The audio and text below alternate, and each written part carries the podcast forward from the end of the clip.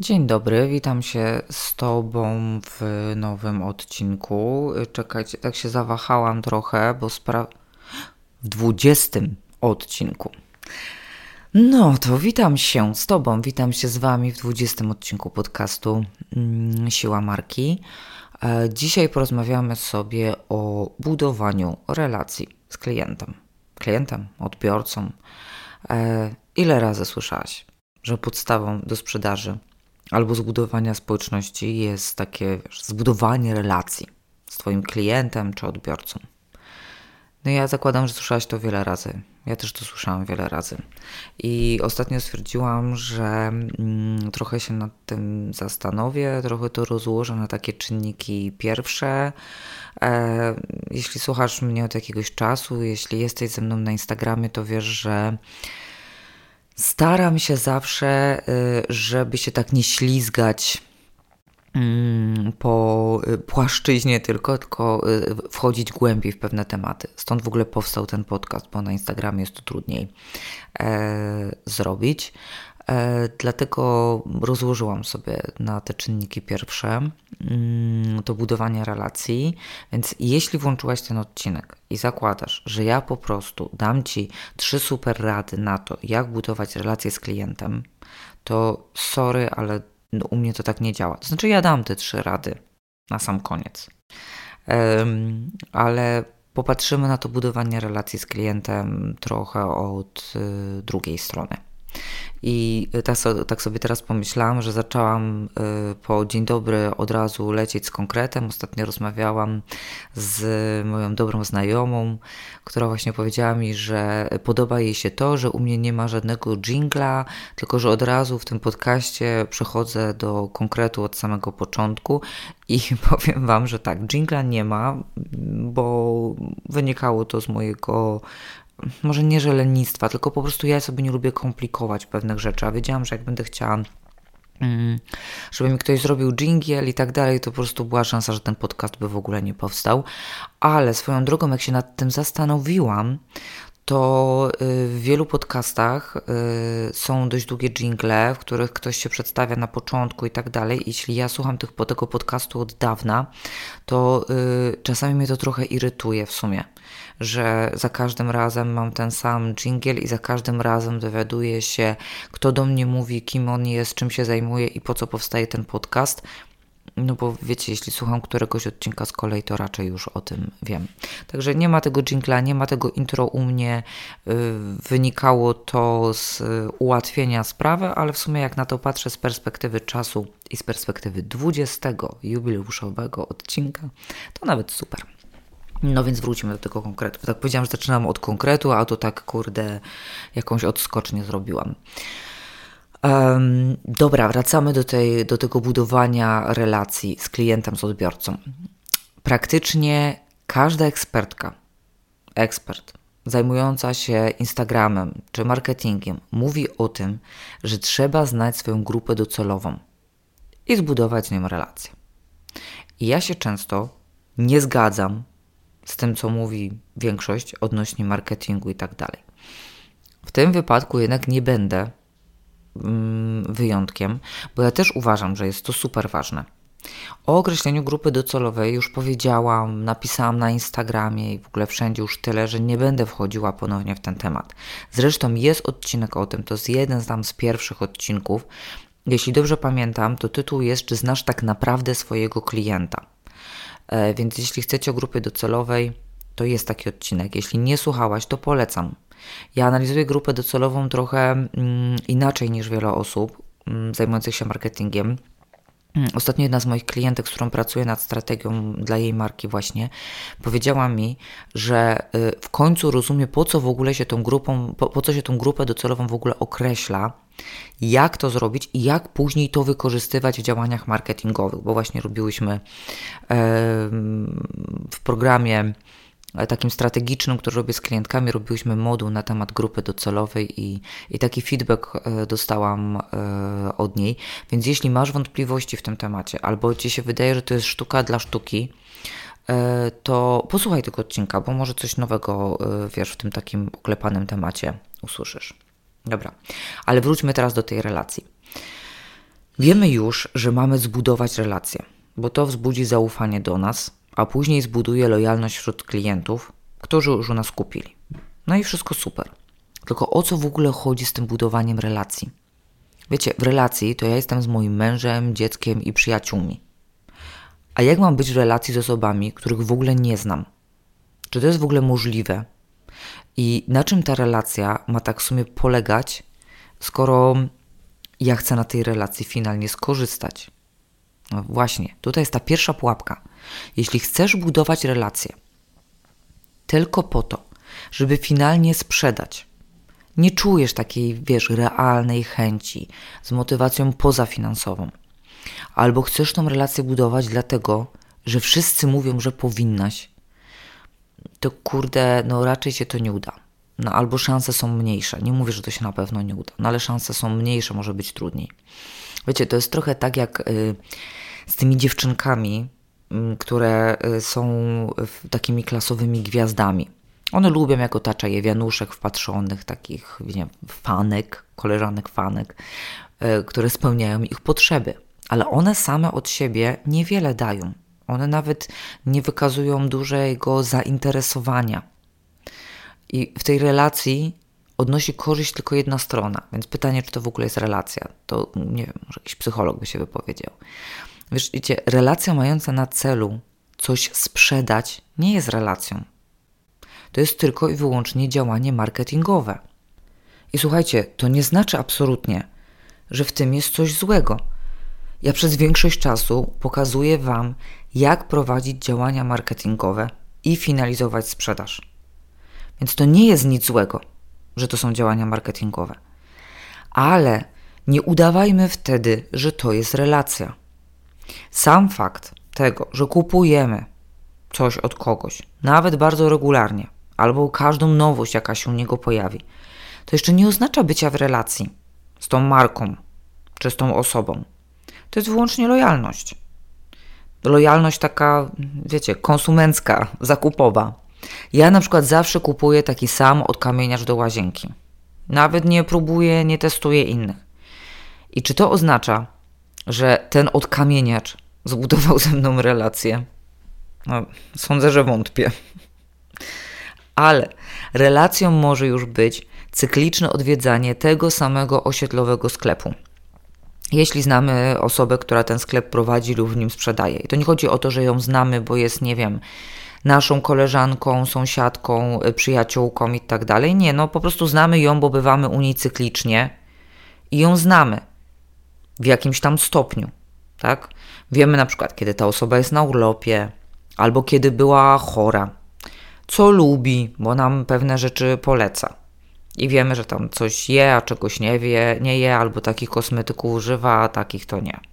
Wiemy często, czy ma dziecko, bo kiedyś na przykład jedno z nich było z nią w pracy, albo to wyszło w rozmowie jakiejś takiej, wiecie, w takim small talku. Może wiemy, jaki słucha muzyki, bo czasami coś tam, wiecie, leci w sklepie jakaś muzyka. Ale znamy na przykład dobrze jej sposób mówienia, możemy znać jej poczucie humoru. Wiecie, takie drobne rzeczy, które, które znamy w związku z tym, że bywamy tam na co dzień. Ta osoba też pewnie coś wie na nasz temat. Bo już na, sam, na, na podstawie samych produktów, które kupujemy, może już coś sobie na, na, na nasz temat, wiecie, jakiś obraz y, sobie stworzyć, tak?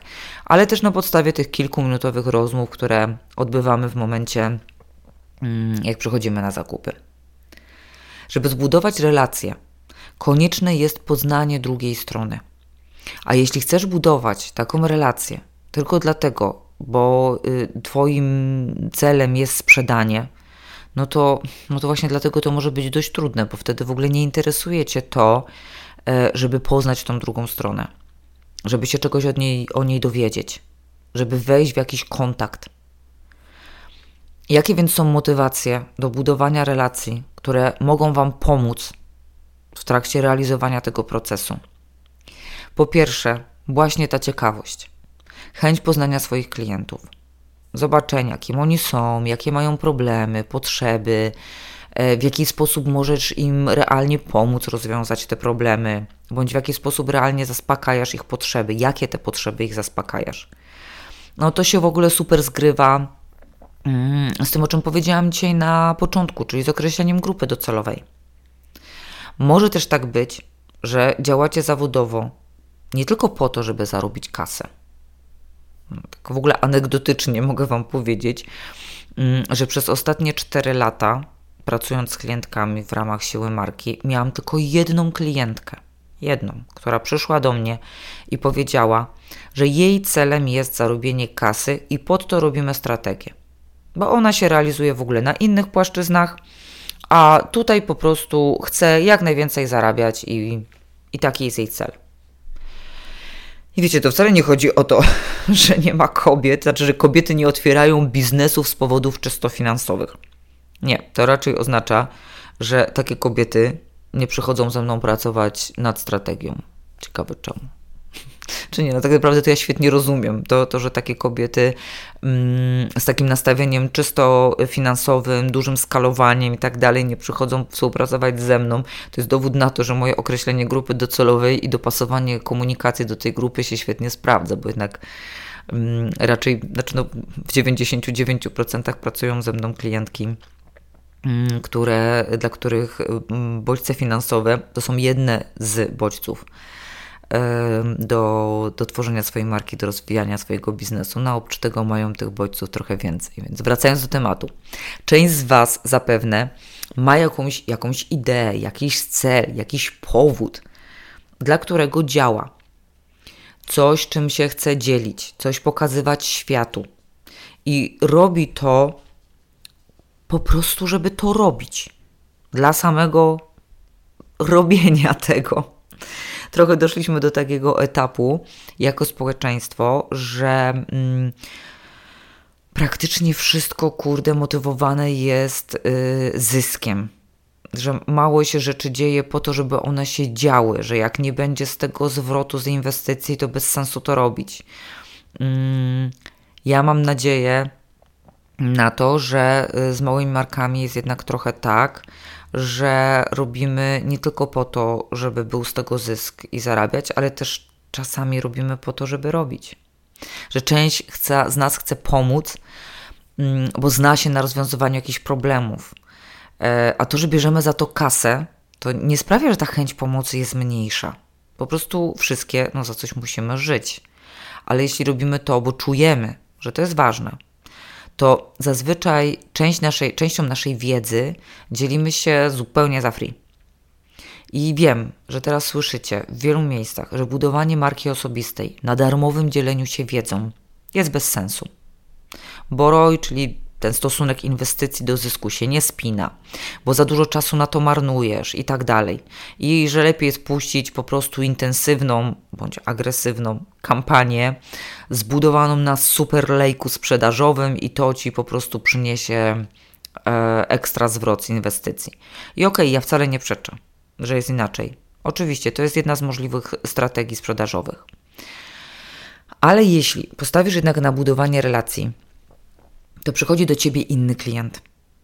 I sprawdziłam sobie na początku tego roku i 80% klientek do mnie wraca. Albo na jakieś pojedyncze konsultacje, albo na rozbudowywanie strategii, albo na audyt z różnymi tematami, tak? A 30% osób, które do mnie przychodzą, e, jest z polecenia innych moich klientek, tak? Czyli budowanie z Wami relacji i angażowanie mojego czasu w działania bezpłatne, w formie podcastu, na Instagramie, e, czy w formie cyklicznych spotkań online'owych, e, które organizuję, mi się zwraca. Może to ROI, tak, czyli ta, ten, ten stosunek inwestycji do zysku nadal jest u mnie słaby, ale po pierwsze z roku na rok coraz lepiej procentuje. E, po drugie, ja nie robię tego, co robię tylko i wyłącznie z pobudek finansowych, bo jakbym to robiła tylko z pobudek finansowych, to zajmowałabym się marketingiem w trochę innym rozmiarze i wymiarze. A, a po trzecie, ja nie buduję marki na kolejny rok mojego życia. Siła marki na ten moment przynajmniej jest dla mnie jakimś moim sposobem na życie, który zamierzam przez najbliższe lata rozwijać. On się na pewno będzie dopasowywał do tego, co się dzieje na rynku, do okoliczności, mm, które się będą wydarzać, do potrzeb moich klientek, więc będzie się na pewno mm, moja oferta zmieniać. ale sama marka jest dla mnie czymś, co buduję na lata. Więc nie patrzę na to, czy mam zysk z inwestycji na poziomie 100, 200 czy 500%. Po prostu robię swoją robotę. Podsumowując w temacie tej motywacji do budowania relacji, bo jakoś tak się w ogóle, wiecie, rozjechałam tutaj, patrzę na te moje punkty i jakoś tak się, nie wiem, nostalgicznie tutaj zaczęłam wypowiadać w temacie mojej własnej marki. No ale mój podcast to sobie mogę pokazać o mojej własnej marce. No dziewczyny, podsumowując w temacie motywacji. Ciekawość i chęć dzielenia się ze światem, tym co się robi, bardzo pomagają tę relację zbudować. Ciekawość odnośnie naszych klientów, tak? I chęć dzielenia się ze światem tym, co robimy. Przeliczanie każdego posta czy newslettera na kasę może to mega utrudniać, bo to będzie demotywowało po prostu. Budowanie relacji to jest proces, w którym nie ma co patrzeć na takie krótkofalowe efekty, tylko po prostu robić swoją robotę. Popatrzcie na to, czy jak kogoś poznajemy i zaczynamy się z nim spotykać, to przeliczamy, na co przełoży nam się każda randka, czy wysłana wiadomość do tej osoby, czy raczej z ciekawością i taką przyjemnością wchodzimy w to po prostu, wiecie, na całego.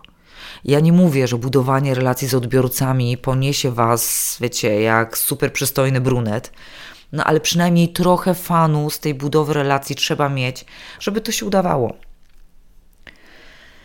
Żeby zbudować relację, tak jak powiedziałam, konieczne jest poznanie drugiej osoby i nawiązanie z nią kontaktu.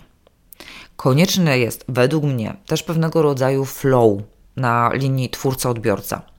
Poczucie, że ma się z tą osobą jakieś elementy wspólne, że ta osoba nam coś daje, coś co, coś, co nas interesuje, co jest dla nas wartościowe. Czasami to mogą być rzeczy, które w ogóle nie mają nic wspólnego z tym, czym się zajmujemy. Nie bez powodu od momentu, jak jakiś czas temu zaczęłam mówić na Instagramie o tym, że moją nową zajawką jest astrologia i żartować sobie, że jestem ezograżynką. Naprawdę, dziewczyny, kilka razy mi się zdarzyło, że dziewczyna, która pisała do mnie z pytaniem o współpracę tam w temacie stworzenia strategii, tam zazwyczaj mm, piszecie w kilku zdaniach, z czym macie problemy, coś tam o swojej marce, to kilka razy mi się zdarzyło, że y, dziewczyna, która do mnie pisała, pisała, wskazywała też na przykład, no, że tam jest zodiakalnym lwem i dlatego to i to, albo tam, nie wiem, skorpionem i to i to. No i wiecie, super fajne w ogóle jest to, że taki punkt wspólny ze mną poczuły. Pomimo tego, że ta astrologia, y, w ogóle wiecie, na tematy marketingowe, no nie ma u mnie żadnego wpływu. Przynajmniej, nie przynajmniej na razie. Ale żeby sobie łatwiej uświadomić, czym jest ta relacja na linii twórca-odbiorca. Odwróćcie sobie sytuację. Nie zastanawiaj się nad tym, jak ty masz tą relację zbudować. Zastanów się na razie nad tymi markami, influencerami, nie wiem, twórcami, którym udało się zbudować relację z tobą. Pomyśl, co to dla ciebie oznacza. Ta relacja, co to jest? Kim są ci twórcy? Co charakteryzuje ich komunikację? Co sprawia, że czujesz, że jesteś z nimi w jakiejś relacji? Wiecie, ja też się nad tym zastanowiłam. Ja zauważyłam, że mam poczucie relacji z osobami, które po pierwsze są bezpośrednie, nie starają się pokazywać samych siebie w superlatywach, ulepszać jakoś tak, wiecie, kreować tej swojej rzeczywistości. Nie mają e, super dopracowanych zdjęć profilowych, profili. Wiecie, nie są tacy wymuskani. Bardziej liczy się dla nich przekaz, to co chcą powiedzieć, a nie forma, w jakiej to robią. Po drugie, że są to osoby, które mają podobne do moich zainteresowania i dzielą się tym. Polecają na przykład książki, podcasty, filmy, seriale, mm, ale dzielą się też swoimi opiniami na ich temat i nie obawiają się tego, że ktoś się z nimi nie zgodzi. Ja czasami się z nimi sama nie zgadzam, a pomimo tego nadal ich obserwuję. Nadal korzystam z ich produktów, usług często. Jakby nie wymagam tego, że mamy być w 100% zgodni, bardziej widzę, że wymagam, znaczy wymagam, to tak jest, wymagam. No widzę, że ważne jest dla mnie to, żeby ktoś był jakiś, żeby nie był bezbarwny. I właśnie dochodzimy do trzeciej, do trzeciej kwestii, na którą zwracam uwagę, jak się okazało. Te osoby nie przekazują tylko suchych informacji, wiadomości, wiedzy, ale odnoszą się do nich w jakiś sposób taki personalny i osobisty. Coś od siebie tam dodają, nie boją się tego właśnie dodania od siebie, skomentowania. Widzę, że odpisują na wiadomości, komentarze, udostępniają w ogóle wiadomości innych i się do nich odnoszą. Czyli pokazują, że ta społeczność, wiecie, działa, oni się zachowują jak żywi ludzie, a nie jakieś automaty do prowadzenia profili w social media. Dlatego na przykład nie wyobrażam sobie, jak profil mający na celu zbudowanie relacji może prowadzić osoba trzecia albo agencja. I żebyśmy mieli jasność, nie ma nic złego w przekazaniu swoich profili ekspertowi.